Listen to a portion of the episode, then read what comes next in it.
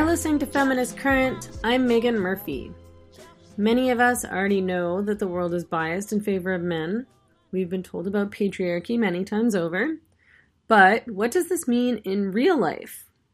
In her new book, Invisible Women, Caroline Criado Perez finds that everything from transportation systems to medical devices and treatments to tax structures, even smartphones are made for men, not women. And this is more than just inconvenient. It can be deadly. Cars built for men are more dangerous for women to drive. Not understanding women's heart attack symptoms means we're more likely to die. And not understanding how certain chemicals or drugs impact the female body versus the male body is similarly dangerous. The list goes on. Caroline is a British writer, campaigner, and consultant. She won the Liberty Human Rights Campaigner of the Year Award 2013 and in 2015 she was named an OBE in the Queen's Birthday Honors. In order to learn more about Caroline's research and what she calls the data bias in a world designed for men, I spoke with her over the phone from her home in London. Here is that interview. You became very well known rather quickly in kind of a strange way.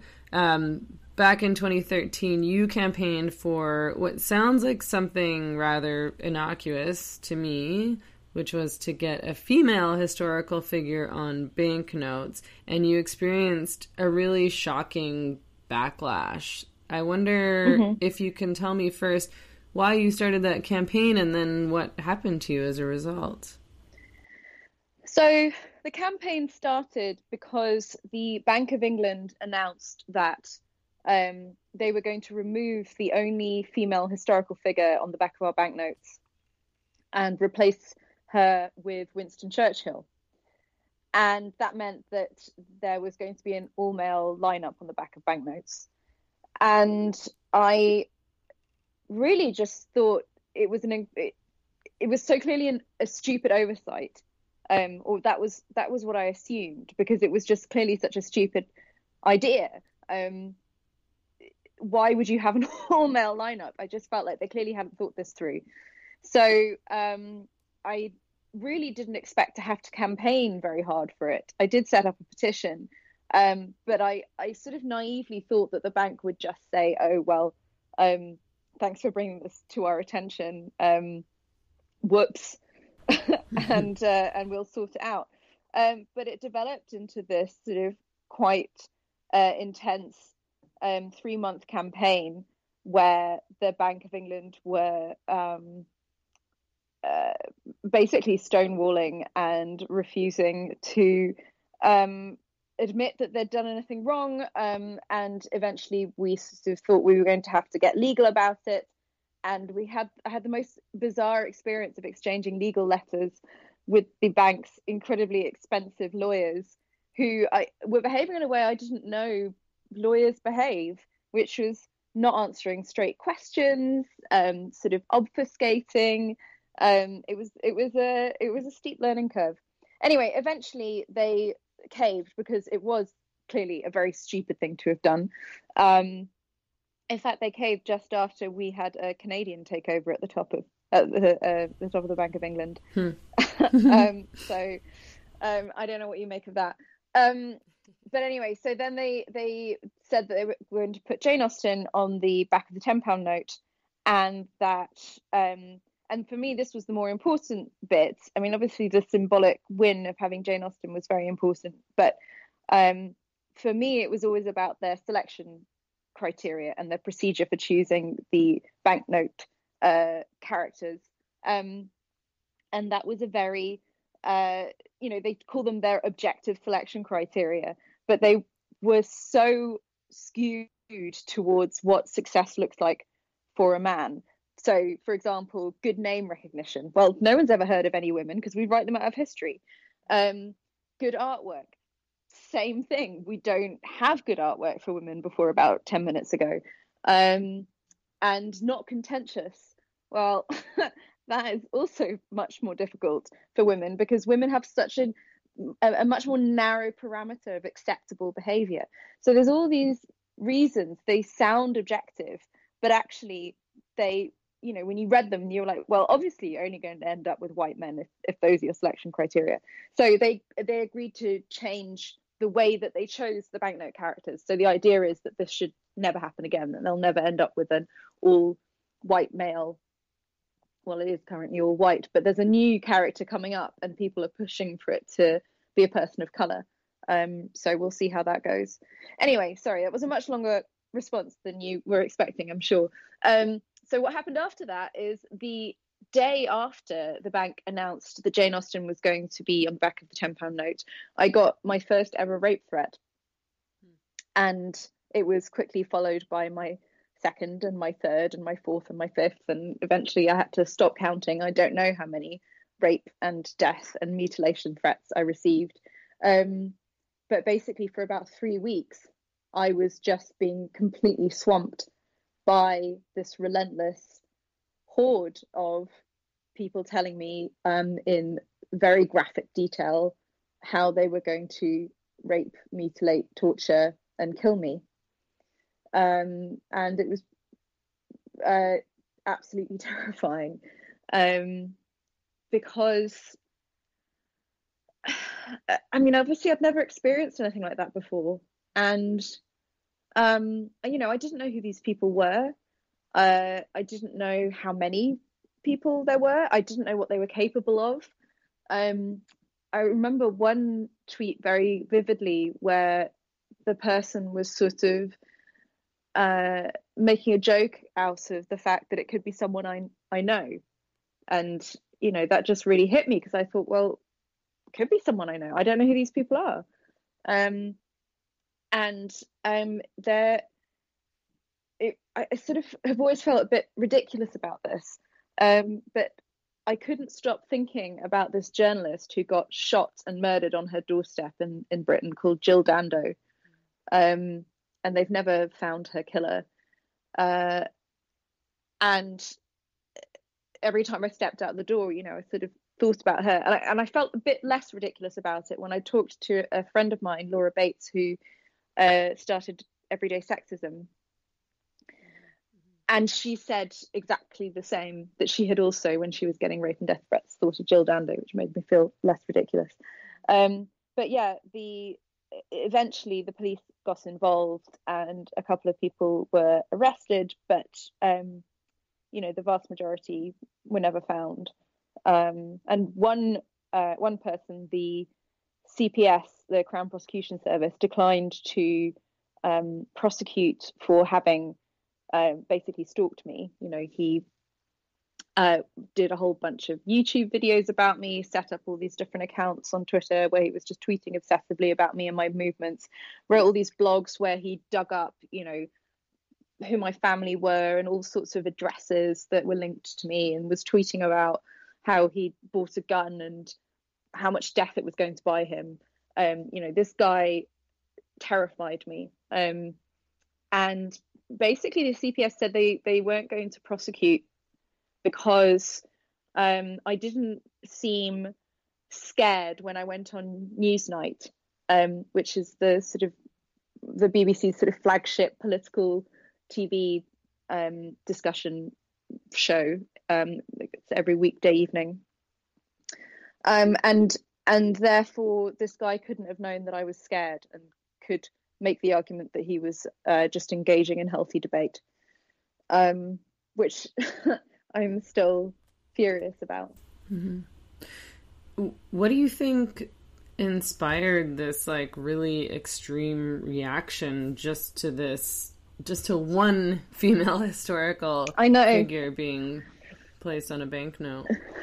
So obviously, I have thought about that a lot because, you know, it is completely bizarre, and and it's all totally out of proportion with what I was asking for, mm-hmm. and so there has to be something more to it than simply about being really angry about a line drawing on a piece of paper. You know, there must be more to it, And what I have always felt is that um, it comes from a place of fear of a certain type of man who feels that um, by women uh, starting to push more into the public space, um, that it, it it causes a sort of existential crisis for a type of man who is so wedded to the idea of masculinity that we as a society have built up and promoted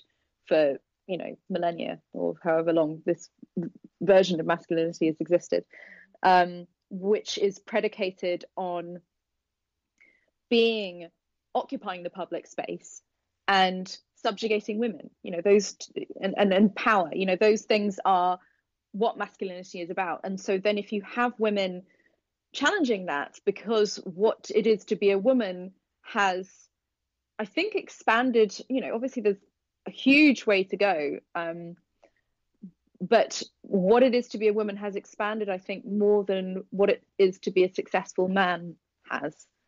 Um, and and and I suppose that's because you know for women it's expanded to take in a certain range of male behaviors you know not too not too many because um, you know otherwise that would make us bossy and shrill and unattractive and all these other terrible mm-hmm. things. But we are allowed to have a little bit because and and that's okay because it's trading up and that's what people want. But men have not expanded because that would be to trade down because they have only got you know the feminine sphere to uh, to enter. And you know who wants to enter the feminine sphere? It's a terrible sphere. Um so you know i i think it's i think it's that. It's it's the way that gender is presented as a zero sum game and men are at the top and women are at the bottom. And if women start encroaching into men's space that means some men are going to be pushed down into women's space. And men know viscerally that that is not a good thing.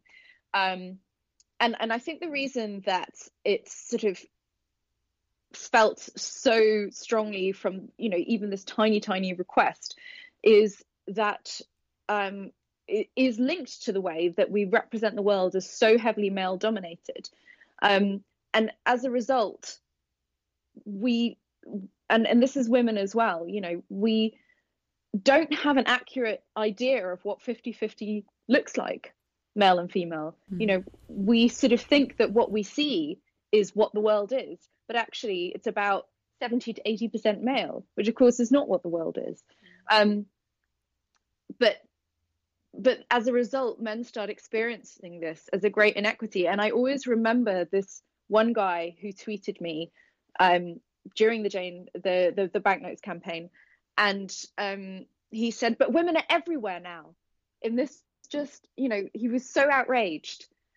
And of course, you know, clearly we're not everywhere now. Otherwise, I wouldn't have had to be campaigning so hard for one woman on a banknote, right?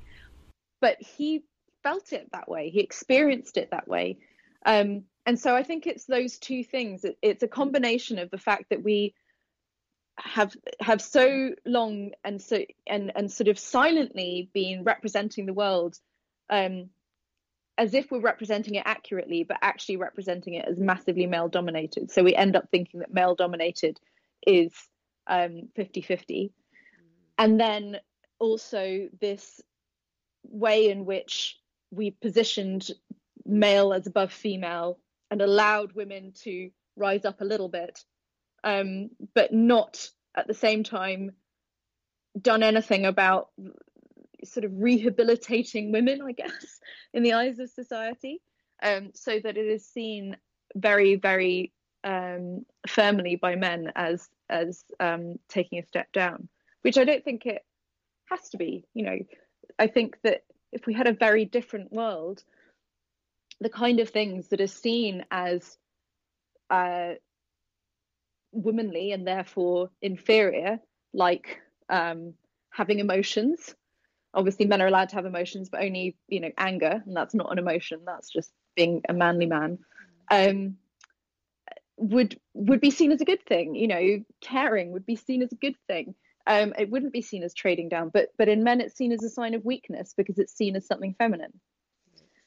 Again, that's a much longer answer than you probably wanted. No, no, it's great. um, I mean, and I think that a lot of people who I guess would maybe disagree with your position or maybe defend, maybe more defend the fact that it has been only men on banknotes and that men have dominated, you know, like statues in public places, the academic canon, literature, music, even. You talked about how male composers are far more well known than female composers. And you know that that generally men have been historically more widely celebrated and written about in terms of like science history and so on and so forth because of meritocracy. So that would be the defense. Like the idea that well men have just done more than women have so naturally they're going to be represented more often in these particular ways or more you know frequently. Mm-hmm. um, how do you respond to this argument well, in a number of ways. So the first point would be that the way the male dominance of literature and history and music um, is out of all proportion to what it was in reality. You know, there have been female composers, there have been female writers, there have been female painters, many of them incredibly successful in their own time. The issue is that they get written out of history um, or their work gets attributed to a man. So Judith Leyster, for example, was the first woman to be admitted to an artist guild in um, the 1600s in, in, in Holland. Um, and when she died, her work got attributed to her husband, and we're only just rediscovering this. And this is just something that when you look into history, into women's history, you just find again and again and again uh, Fanny Hensel, Mendelssohn's sister, her work was attributed to him. Um, uh, you know, the the the sort of examples from the science world are just legion. You know, the the, the number of women who've had their work attributed to their male supervisor um, is just outrageous.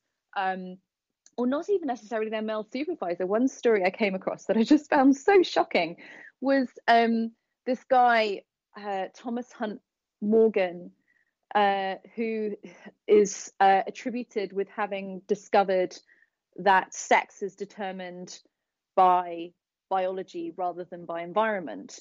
Um, when actually it was this woman called Nettie Stevens who did these experiments on mealworms.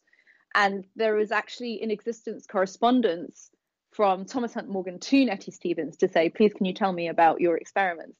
And despite this, uh, science textbooks have routinely attributed the discovery to him rather than to her. Um, so that's the first argument against it is that actually, you know, even if you accept that, which I don't, um, there are so many more women that we should be celebrating. Second of all, there are enough women actually to have it 50 50, you know?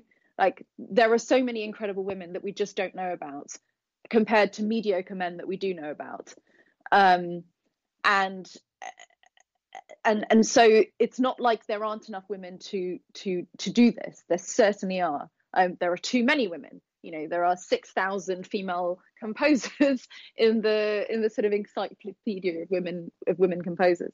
And this isn't just a little two bit composers who sort of wrote a ditty here and there. These are women who lived off their um, their work and who were acclaimed in their own day and again got written out of history. One woman I'm thinking of in particular is Barbara Strozzi, who had more um, work uh, out there than any other composer, male or female, of her time. Again, this was in the 1600s.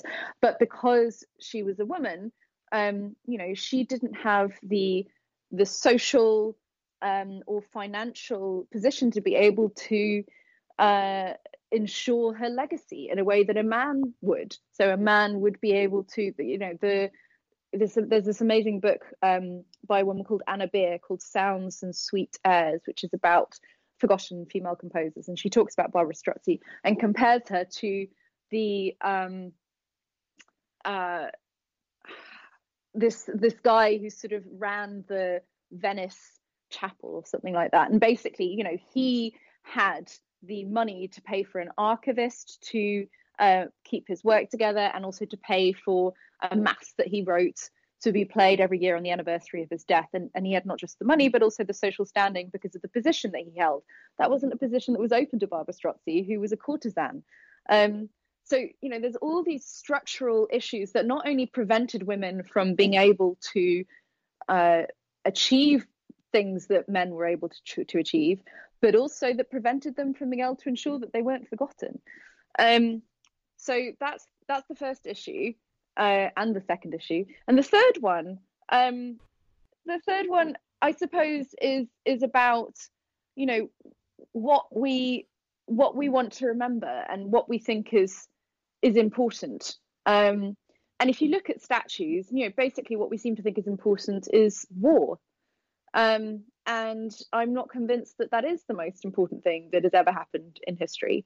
Um, I think that there are a lot of things that constitute the human experience that are not to do with war. And so it's also about what what what are we choosing to celebrate? And we are choosing to celebrate things that uh, men were engaging with because men are the ones who are choosing what to celebrate. You know, it's a sort of vicious circle. So basically, that argument is bullshit. it's my is my is my position. Um, I actually just one more thing to say on that, which is that I um uh you know is is the the idea that the most important thing is that we celebrate the most incredible leaders, the most powerful people, and that the idea of representing women on an equal basis to men is secondary somehow to this meritocracy argument. And actually, I just don't buy that.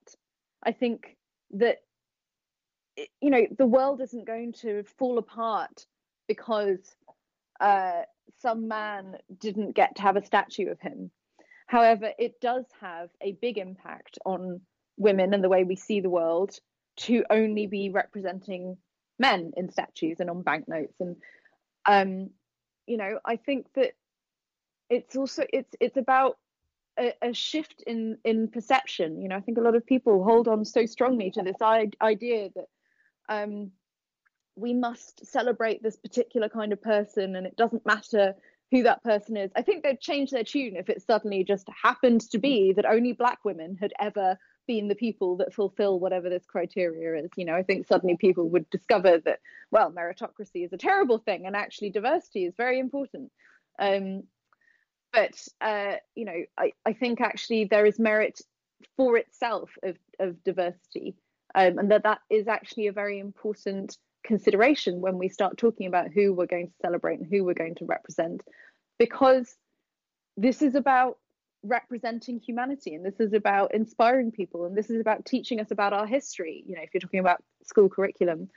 Um, and you're not only teaching white men you're teaching everyone. Um, and so the history of women is just as relevant and important. And i would argue that you know the history of ordinary people let's say is perhaps a more interesting and possibly actually more relevant to um, children today than you know in the UK, let's say Henry VIII and all his wives. I mean, it's just not really that important anymore to know about Henry VIII and his wives. Um, in the same way as like it's it's not any more important certainly than talking about let's say what um, what power did women hold in that era you know did were they able to divorce? Were they able to escape abusive relationships? Uh, how did they were they able to work? Um, those questions are just as important and just as interesting and i would argue more so certainly from my perspective. I'd have been much more interested learning about that than the reformation. Yeah, right. But anyway that's yeah, just my fair opinion. enough. Yeah i mean yeah, there's also there's also the fact that of course women were kept out of the public sphere. So the meritocracy argument is particularly frustrating in that regard, not only because it is ignoring the important things that women were doing, but also that it's like, well, you intentionally kept women out of politics and out of universities and out of science, and then claimed Mm. that women weren't doing anything worth talking Yeah. about. So there's that. Um, I I wanted to move on to this this thing of men being seen as the norm, and there's like such immense ways in which that impacts women. And one of the more surprising discoveries outlined in your book was the way that even something as seemingly gender neutral as snow clearing was in fact mm-hmm. being done based on men's lives and it was impacting women's lives negatively. I wonder if you can talk a little bit about what you discovered around the sexism of snow clearing. Um, I know. I mean, I just sort of I, I wondered about putting that in because you just know that it's going to be picked up by people in bad faith and say, "God, she's even saying snow clearing is sexist." but you know what? Snow clearing is sexist.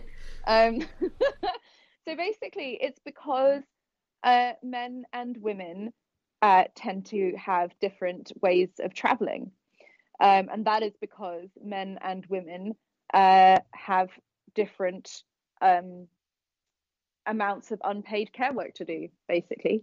So it was in a town in Sweden called Karlskoga, and they decided to do a gender audit of all their local government policies, obviously, because it was Sweden. I mean, basically, what this book taught me is I need to move to Sweden. Um, but uh, yeah, so they did a gender audit of all their policies, and when they looked at the snow clearing, um, they found that the order in which they were clearing snow was biased towards male typical travel patterns. So men are more likely to drive and they're more likely to do just a simple twice daily commute in and out of work on major roads. Women, uh, because they tend to both have less money than men, but also in car in households with a car, um, men tend to dominate access to that car. Um, women are more likely to use public transport. Um, so they're more likely to walk. Um, but also, not only do they use public transport, they also have much more complicated travel patterns um, because they're more likely to do this type of travel, which is called trip chaining, which is basically a bunch of short interconnected trip trips. So dropping the kids off at school before they go to work, uh, picking up the groceries on the way home, maybe dropping in on an elderly relative.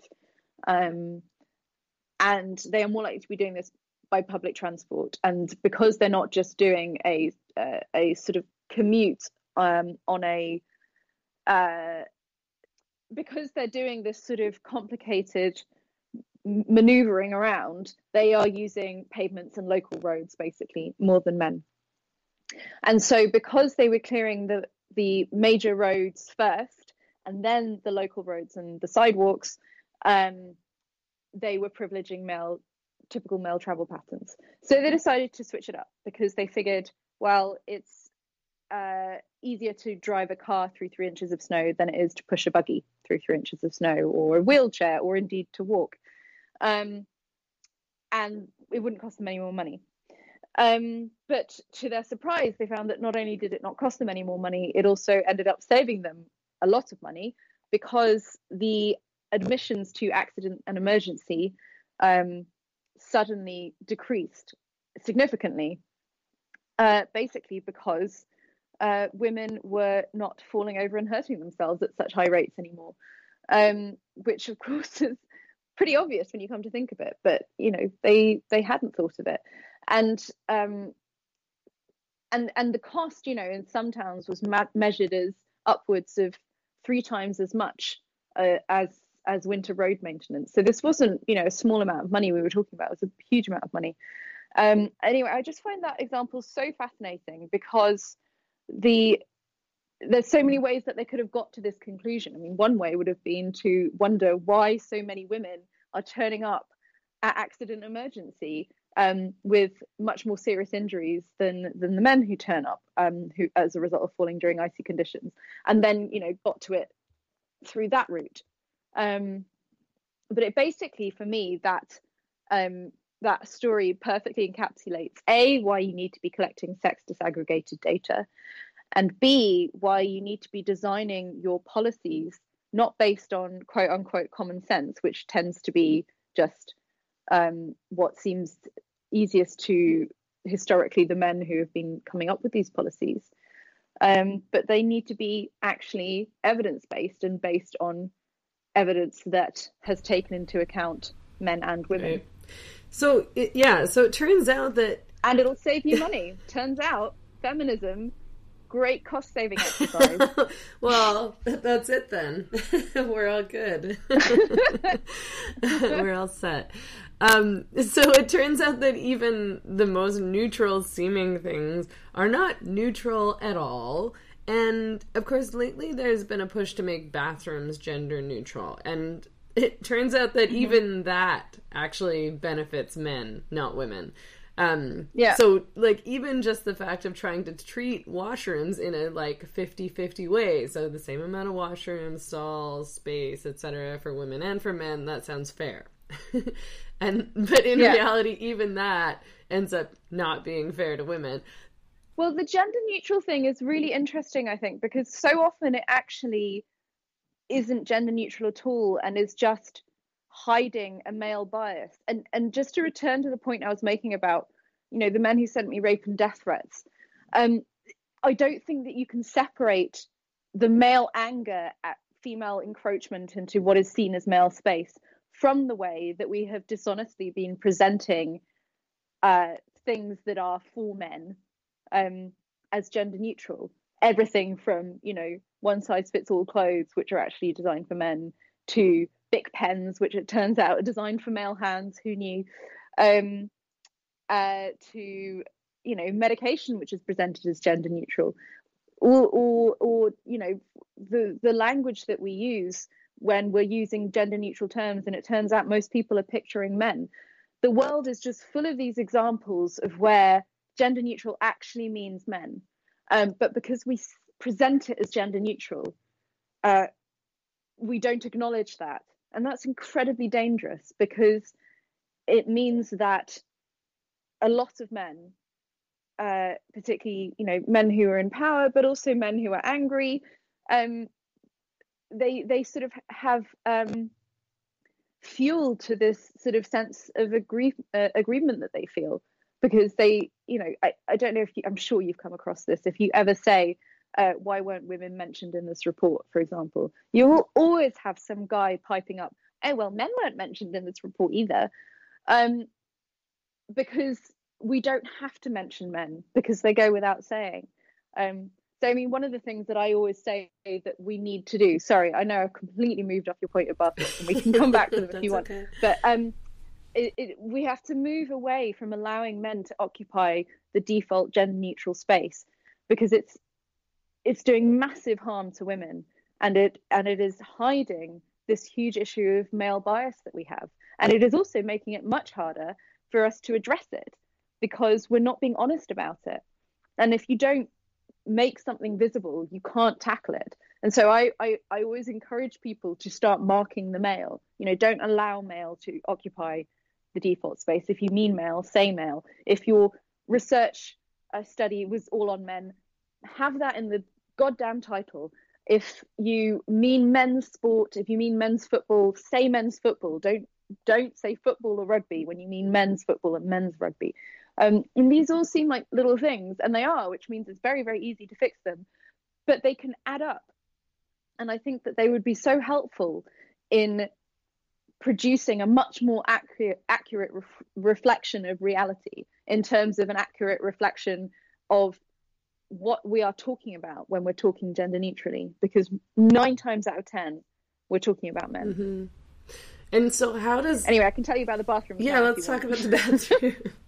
like, so so basically it's it, it is a great example of how the idea of treating everyone the same uh, doesn't necessarily result in uh, treating everyone uh, equitably. So um, because people have different needs. And um, historically it has been sort of encoded in plumbing codes that you have 50-50 floor space for male and female uh, bathrooms. Um, but that means that men get much more provision than women because male bathrooms have urinals. Um, and you can get far more men peeing in a urinal than you can have women in cubicles. So that's the first thing. The second thing is that uh, a huge number of women will be on their period at any given time, which means they're going to take longer because they have to, you know, change their tampon or their moon cup or whatever it is. Uh, women are also much more likely to be accompanied by children, um, which again makes it likely they're going to take longer. Um, or by an elderly or a disabled person. So basically, the result of all of this is that women take um, up to 2.3 times longer than men going to the loo. So we take longer for the reasons I've mentioned above, and we have less provision, despite the fact that it looks like we have equal provision because of equal floor space. So basically, women need more space, they need more floor space in order to have equal provision. And even then, it wouldn't quite be right because women take longer. Um, and then finally, you've got this sort of farcical situation where, as you say, there is this um, trend towards turning things gender neutral, but it's done in the most thoughtless way. So there was this amazing example where um, Samira Ahmed, who is a journalist in the UK, um, tweeted at the Barbican, which is a, a, a sort of concert and theatre venue, um, to say that they had turned their um, toilets gender neutral. But actually, what they'd done was they'd turned them. They had just they hadn't done anything about the toilets themselves. They had just changed the signage from male and female to gender neutral with urinals and gender gender neutral with cubicles. And of course, it was clear what was going to happen there because what meant what that just doubled the provision for men. So men were using both the gender neutral with urinals and the gender neutral with cubicles, but the women weren't using the gender neutral with urinals because women don't really want to go into a room and see a line of men peeing. Um, it, it's just, and then on top of that, to add insult to injury, to show that they clearly realised that women weren't going to use those those toilets, they didn't even put sanitary bins in the gender neutral with urinals. So like the whole thing was just so appallingly ill thought through. Um, and I actually went and I looked at the board of uh, of uh, people at the Barbican, and, and guess what? There's not many women on that board. Um, I know you'll be staggered to hear that. Um, so you know they, they basically did the opposite of what needs to happen. So the queue was just out of you know snaking out of the building basically.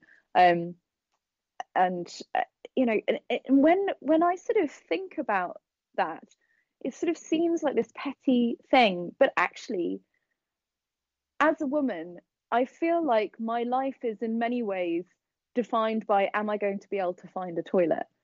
Um, because women, oh, I mean, that's another issue. Women actually need to go more often than men. Um, and women are more likely to be suffering from urinary tract infections. Well, and also, I mean, um, men, not that I'm advocating for this, but men really, you know, pee outside a lot. and women can't just well, like go walk into an alley and pee. They need an absolutely. actual washroom. It's, you know, like. Yeah. And the thing is, Oh, I was just gonna say. now I'm just talking about me.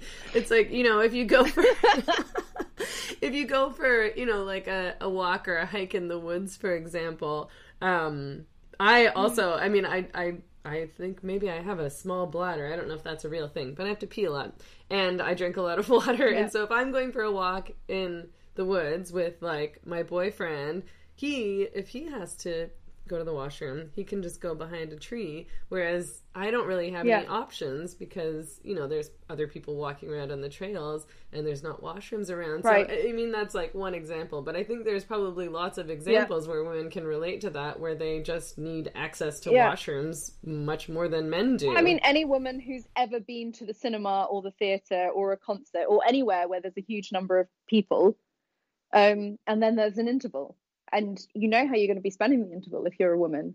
You know you're going to be in the queue. Um, and there is this sort of sense of solidarity in the queue but we would rather not be there. You know we would be rather hanging out with the men at the bar but instead we're having to queue up. Um, but you know this is this isn't an issue in the in the Western world. It's like an irritation, and it does, I think, limit women's lives to a certain extent. Like i i have a I, I have i'm not sure if i should be admitting this but i've realized recently that i have a recurring anxiety dream where i can't find a hmm. toilet. Like it's clearly something that's burned into my yeah. psyche um, because it's an issue that i often have. Totally. um, but but you know in in in countries like india for example or in refugee camps um it's actually a, a lot more serious than that. We start we start talking about um, you know, sexual harassment and and rape, um, because basically, you know, the correlation of women who do or don't have an indoor toilet, for example, or access to a safe toilet, and women who are um, raped or sexually attacked in some way by um, strangers, you know, there is a direct correlation between the two, um, and the the um, the need for sex um, sex specific toilets in um, in well lit areas in refugee camps, for example, is so well documented, and yet it's just something that is not standard. Um, same goes for in all sorts of police stations, um, in uh, in sort of Mumbai slums it's just the the lack of provision of toy of safe toilets for women is absolutely endemic, and the result is that women are often um, basically uh, putting their health in danger by not drinking or eating enough so that they can last all day without having to pee. Because if they have to pee, um, they are liable to be attacked or um, groped, or you know have you know there are guys who sort of collect um, along sort of paths and areas that women are known to use. Um, and it's just, you know, when I sort of think about the fact that I feel anxious about it, um, and then you have people, women in parts of the world, and also, as I as I said, in refugee camps, who have to sort of find a group of other women to go together with for protection, um, for this just absolutely basic need. Um, I yeah, I feel I'm very evangelical about the need for um, female toilet mm-hmm, provision. Mm-hmm, mm-hmm. Um, I yeah, and I wanted to also talk about the way that uh, this this male norm or this male standard impacts women at work. And again, like the bathroom issue, there's sort of smaller issues that just make you know our lives more stressful or more difficult in various ways, and then there are bigger things that actually endanger our, our lives and health and things like that. I mm. mean, so one of the, the small things that is just really, really annoying, and I was really glad to learn that I'm not crazy, but that actually offices are it's you know it's not just that i'm like a cold person. They're actually cold. I used to yeah. work in offices for a really long time. Um, and i was always you know i had always had to have like big sweaters with me. Sometimes i would wear toques. Like i had to and in the summer right you're like wearing pants and sweaters to work and putting on all these extra yeah. clothes. And it turns out that the temperature in offices are set for men's comfort yeah. So that yeah that's quite an amazing one. Um so basically uh the formula to determine office temperature was uh, uh was was was developed in the 60s and was based on the metabolic resting rate of a 40 year old man. Um, and it turns out that uh, the female metabolic rate of you know a woman doing light office work um, is a fair amount lower. And the result is that the formula that was set is actually five degrees too low for the average woman. Um, and that is why you have men feeling very comfortable in an office while women are freezing and wearing loads of jumpers in the middle of the summer. Mm-hmm. I, I guess I wonder, like, in terms of this this office temperature issue, what the solution is. Because I've talked to men about this since I discovered this, and you know, I've been really Mm. annoyed about it.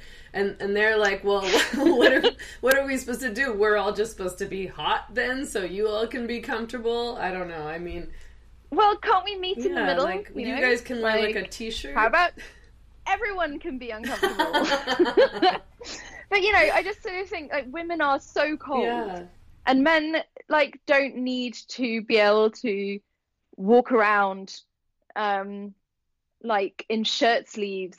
In in, uh, I mean, you know, if they're going to be, I'm trying to remember what, what will they be? They'll be hot. Yeah, they can just like wear a fucking t-shirt. yeah. Get over I mean, the fact that like it's Um, like if women are in your offices uh, wearing like toques and extra sweaters, then surely you can change the temperature a little bit. sure and, and you know there's also a, a, a climate change argument for this i would say so like you know when it there was a really interesting paper about this about how climate controlled offices which are set to this male temperature norm are um, being very very inefficient because you get people fighting over uh, opening the windows and closing the windows which obviously affects it all and then you have women bringing in space heaters um, so it all ends up being horribly inefficient.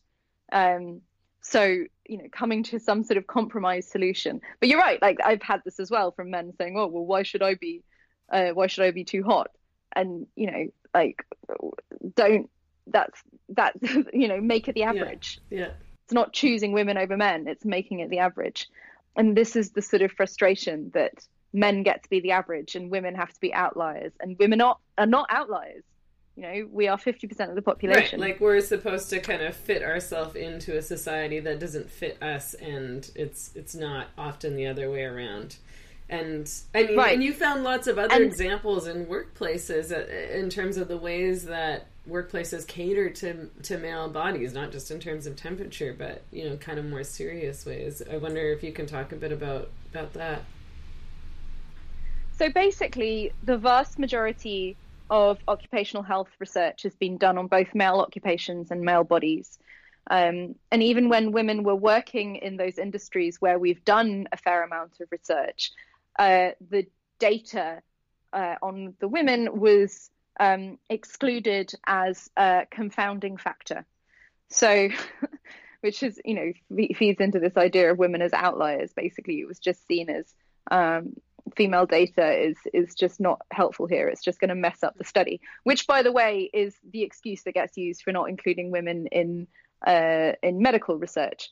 But anyway, so occupational health research has been done on male occupations, and um, and so we know a lot about safe lifting for men in construction, uh, but we know nothing about safe lifting for women in the cleaning industry, for example.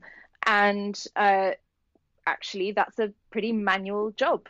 Um, women are doing all sorts of, um, you know, a cleaner can lift as much or more, I think, than a construction worker in a single shift, probably because construction workers have safe levels developed for them as a result of the research that's been done into the industry, whereas women are just expected to heave, you know, huge um, buckets of water up and down stairs and uh, and that's just seen as well that's just a silly little woman's job so it doesn't matter.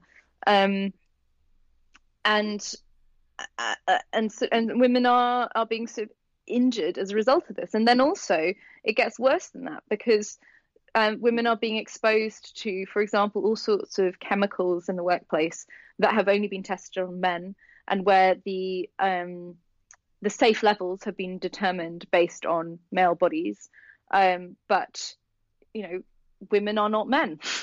And we have things like um, uh, women tend to have thinner skin than men also more fat in which chemicals can can can accu- uh, sorry can accumulate um, so there is a lot of uh, there is very good reason to think that the levels will be different for women and in fact the research we've done suggests that they are um, and yet we continue with these gender neutral levels and continue to not test on women to discover what the safe levels are. Um, and this usually affects, of course, as you would expect, uh, the more vulnerable uh, women in society. So, immigrant women, uh, women with insecure jobs, um, because they're the ones who are more likely to be working in the kind of industries that where they're going to be exposed to chemicals. So women working with um, plastics for the car industry, uh, women working in nail bars, where there is basically no legislation whatsoever on um, ventilation, even though um, women are exposed to acrylic from from nail filing and um, you know all sorts of fumes from uh, removers and shellacs and and we've just done no research on how it will affect them. But what what has become clear, and this is something that actually Canada is, as far as I can see, the has the is the leading country when it comes to occupational health research. Not because of the government, but because for some reason the researchers who are really working on this seem to be in Canada. Um, and and one of them is this woman called Anne Rochon-Ford, who was working specifically looking at the nail industry, and they realized that um, there were all these women coming to this health clinic with very similar complaints, ranging from dermatitis to infertility. And they sort of thought, you know, what is up with these women? And it turned out they all worked at nail bars. Um, so, you know, it's it's it's it's a scandal basically it's a huge scandal but the problem is because it's happening to women who um, don't have secure employment or often as well secure immigration status um, it just passes by uh, because who's going to speak for them no one's speaking for them and they can't speak for themselves Right. I wanted to talk more about this issue of of well how seeing the male body as the norm impacts women's health because you know you talk about in your book how in the medical field this treatment of the male body i mean there's this long long history of, of treating the male body as the norm. You know you talk about the way that ancient greeks saw ovaries as female testicles and the uterus as the female scrotum. Um, but you know that's still going on today. That standard still persists which it seems so crazy to me. Like sex differences are still not taken into account often in terms of medical studies and treatments and and women's health is still understudied and undertaught in medical school. Um and males and females i think people know that like males and females have different body parts but it, actually our bodies are different right down to the cellular level. How does all this impact women's health? Well, it impacts it hugely uh, because, you know, as in occupational health, uh, the research just isn't there. Um, and so women suffer from more serious side effects, less effective treatment. Um, you know, the diagnostic tests that are developed for all sorts of things from cardiovascular disease to uh, TB um, are designed around the way these diseases appear and progress in men. And so, we, you know, it often gets missed in women. You know, women are more likely to die following a heart attack. And part of the reason for that is that male symptoms are seen as the symptoms, which with female symptoms designated atypical, even though they are extremely typical for women. Um, and then the uh, the sort of main test that ha- that uh, will get used to see if you have a heart attack, if you, if a doctor suggests suspects that you have a heart attack, um, is looking for blockages. And it turns out that actually female heart attacks may not present with blockages in the same way.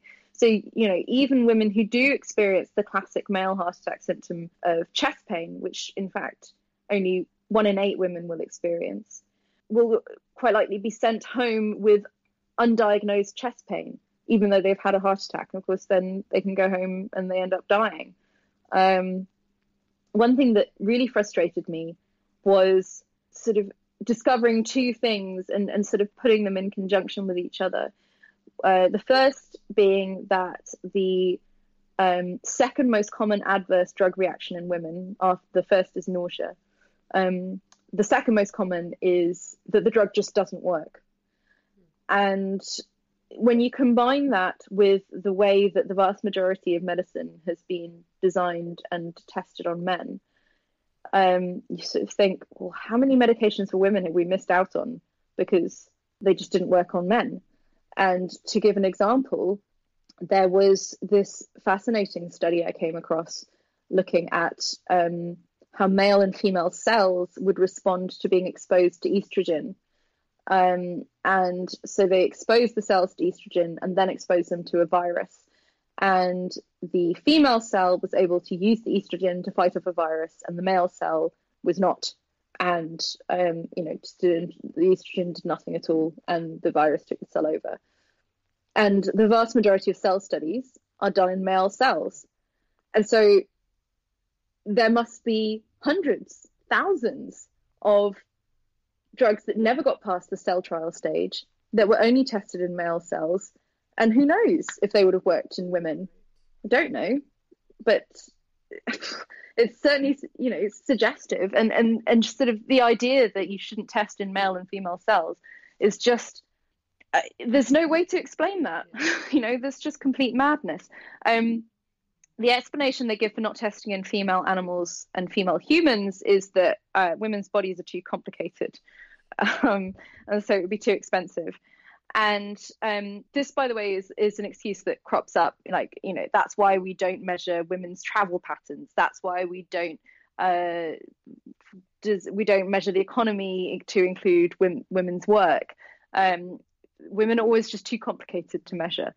Um, even though that means you end up measuring something that isn't reality. And similarly, when it comes to drugs. And the problem with that, of course, is it's basically condemning women to, at the extreme ends, to die. Because, yes, women's menstrual cycles do interact with your nice clean test, but they also interact with the drugs that you produce at the end of your nice clean test. And then those drugs can go on to either not work for women, which means that they'll die potentially, or be too strong for women, which means that they'll die potentially, or you know, interact terribly with a woman's hormonal system or her cells or whatever it is. And again, you know, potentially die, depending, of course, on what the drug is. You know, she may just be seriously ill. um, but, you know, it just, that argument makes me so angry because it's just putting the ease of the researcher and the expense and the sort of neatness of the test above the test actually saying anything at all about half the world and i and i think that you know this really brings it back to this unconscious acceptance that men are the default human and that women are just some sort of niche aberrant minority um, because I just don't believe that they would be making that argument otherwise. You know, it's such a it's it's such a clearly illogical argument to say that half the population is too complicated to measure. Um, that the only explanation I can come up with is that they aren't really thinking of women as half the population, and particularly now that we know that sex differences appear all the way down to ourselves, um, and that they can you know there are sex differences in the pro- uh, progression and, and manifestation of all sorts of diseases. Sex differences have been found in every organ of the body. You know, so the evidence is very, very clear and compelling that sex difference matters when it comes to medical research. And so, for people to be arguing that it's too expensive, either they hate women, which I'm going to go ahead and say is not the case, um, or they are not really conceiving of women as half the population. One thing I found particularly interesting is that you talked about how women are disproportionately affected by conflict, pandemic, and natural mm. disaster. And I think that we often hear that you know, there's there's no such thing as women's oppression because men are the ones who have to go and fight and die in war. That's something I've heard a lot. So like men have mm-hmm. it much worse than women. This this whole idea of women's oppression is a lie. But you've actually found that women are more severely affected in many ways by war. I wonder if you can talk about what you found. Well, so it's a couple of things. Um, for a start, women experience all sorts of female specific um, uh, I can't think of the word. Well, women are affected in all sorts of female specific ways as a result of war. So, for a start, domestic violence goes right up in any uh, in any sort of conflict, um, as does sexual violence, um, and those are things that are happening to women, um, and they often happen happening systematically. You know, rape as a weapon of war has become a pretty normalized part of modern warfare. It's just a thing that happens. Um, and it happened in Syria, and it happened in Rwanda, and it happened in uh, Kosovo. Um, and, you know, these are millions of women being systematically raped um, as a way to uh, sort of conduct psychological warfare upon uh, the opponents, um, the male opponents. They use their women. Um, so that's part of it. Then, of course, as I said, there's the domestic violence, and that just goes up in time of conflict. Um, but then also, actually, the majority of people who die in modern conflicts are civilians. Um, it's not the people who are fighting, it's the civilians. Um, and of course, you know, that includes women. So this idea that, um, you know, it's basically a sort of outdated idea of how war happens. It's not, uh, it's not the First World War where people are fighting on the front on these two fronts. Actually, it's um, in cities, and uh, and women and children are being killed. So that is also part of it. But then, you know, it's also that women are uh, being particularly impacted by the after effects of conflict. So men coming back from having been fighting um, and being traumatized and visiting that upon the the women in their lives. So again, the rates of sexual violence and domestic violence um, remain high um, because uh, because of the male fighters coming back and they're not being often uh, you know an attempt to rehabilitate them back into normal life. Um, and then of course the the the peace settlements that are often negotiated without any reference to women's rights or women's needs. Um, so, both within the war and following the war, women are actually disproportionately impacted by conflict. Um, but because we don't think about that, we, we think of conflict in this very narrow way as these two men fighting each other. And actually, that's just not a reflection of reality. That's a very actually male view of what war looks like. Um, there was this great poem Let's see if I can find it. Um, this poem um, written by this was actually my last book, um, but this poem written by this woman in Afghanistan, um, where they wrote these poems. They're they're called Landay, and they're these two line poems that are passed down from woman to woman, and they are spoken because um, it, I mean it's a partly a safety thing and I just always remember this um, this poem. May God destroy the Taliban and end their wars. They've made Afghan women widows and whores, and you know that's such a female perspective on war that isn't contained in the way these men who are telling you our oh, women aren't oppressed because men go to war and die. You know, this is a woman talking about the impact of war on women, um, and that's something that we don't talk about enough. Mm-hmm. I often hear that, like, you know, so sure, in the past or in other countries, sexism exists, but it doesn't really exist anymore in the West. Of course, your book really shows the opposite, and that these relics of history, supposed relics of history, persist. And that the yeah. past erasure of women has hung on in, in all sorts of ways today. I wonder what the reaction has been to your book from those kinds of people who who are skeptical of the existence of, of patriarchy. Has there has there been a reaction? um, that's a good question. So definitely, the overwhelming reaction from both men and women has been very positive. and for women, it's been this sort of sense of relief, really. Um, that suddenly the world makes sense. You know, that they'd been walking around thinking that they didn't fit, that there was something wrong with them. Um, I mean, one woman tweeted me the other day the other day to say she was in tears because she suddenly realized that all this time she'd been feeling inadequate. It was it was the trip chaining bit actually that got her, um, and I, just it makes me so angry to think about all the women who are going about their lives thinking that there's something wrong with them when actually it's that the world has not been designed to fit them. It on a sort of lesser scale, it reminds me of how an ex-boyfriend of mine used to laugh at the way I and other women drive, that we sit much further forward um, and we have both hands on the wheel. And he sort of presented this as something sort of funny. Women are so silly and incompetent and they can't drive in this proper manly way.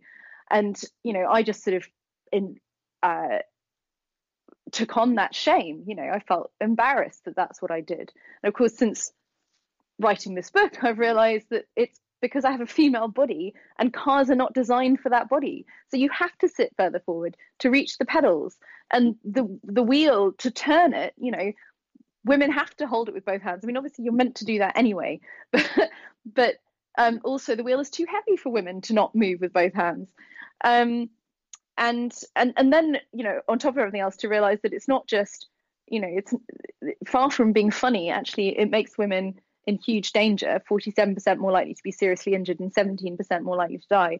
You know unfortunately i'm no longer in touch with this ex-boyfriend but i really want to like ah make him read the book so he can feel bad for, for having done that. Anyway sorry. So the question about men. So um actually i've been really pleased by how many men have really approached the book with an open mind and um, have recognized that it is offering them a perspective that they didn't know about and made them see the world in a different way that they hadn't realized basically how much of the world is designed for them.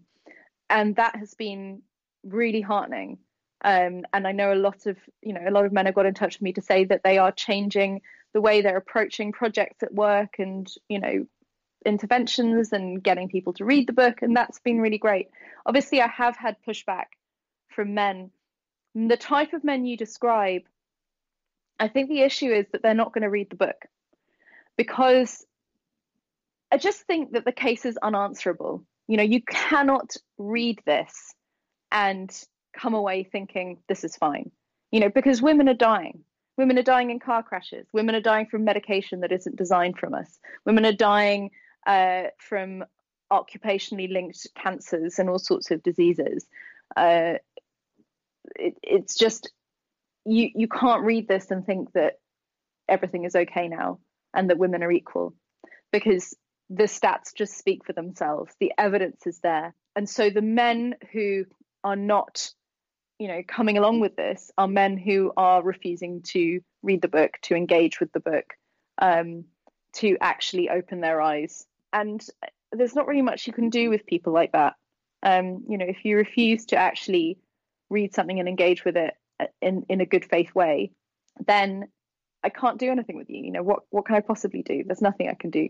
The thing that I have to sort of rely on is that the majority of people are going to engage with the book um, and not just, you know, see oh feminist, therefore man hating, therefore this isn't for me, therefore feminazi or whatever, you know.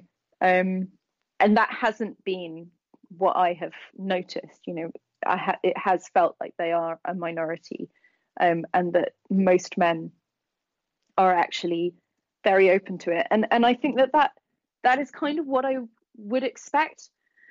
I mean, I say that actually before the book came out, I was incredibly nervous about how it was going to get received by men. I felt that women would just get it implicitly because it's describing our lives and it is, you know, it makes sense of how we experience the world. And I was concerned that men would be too defensive about it to to engage with it and, and would sort of spend their time trying to pick little holes in it to try and undermine the sort of overwhelming argument.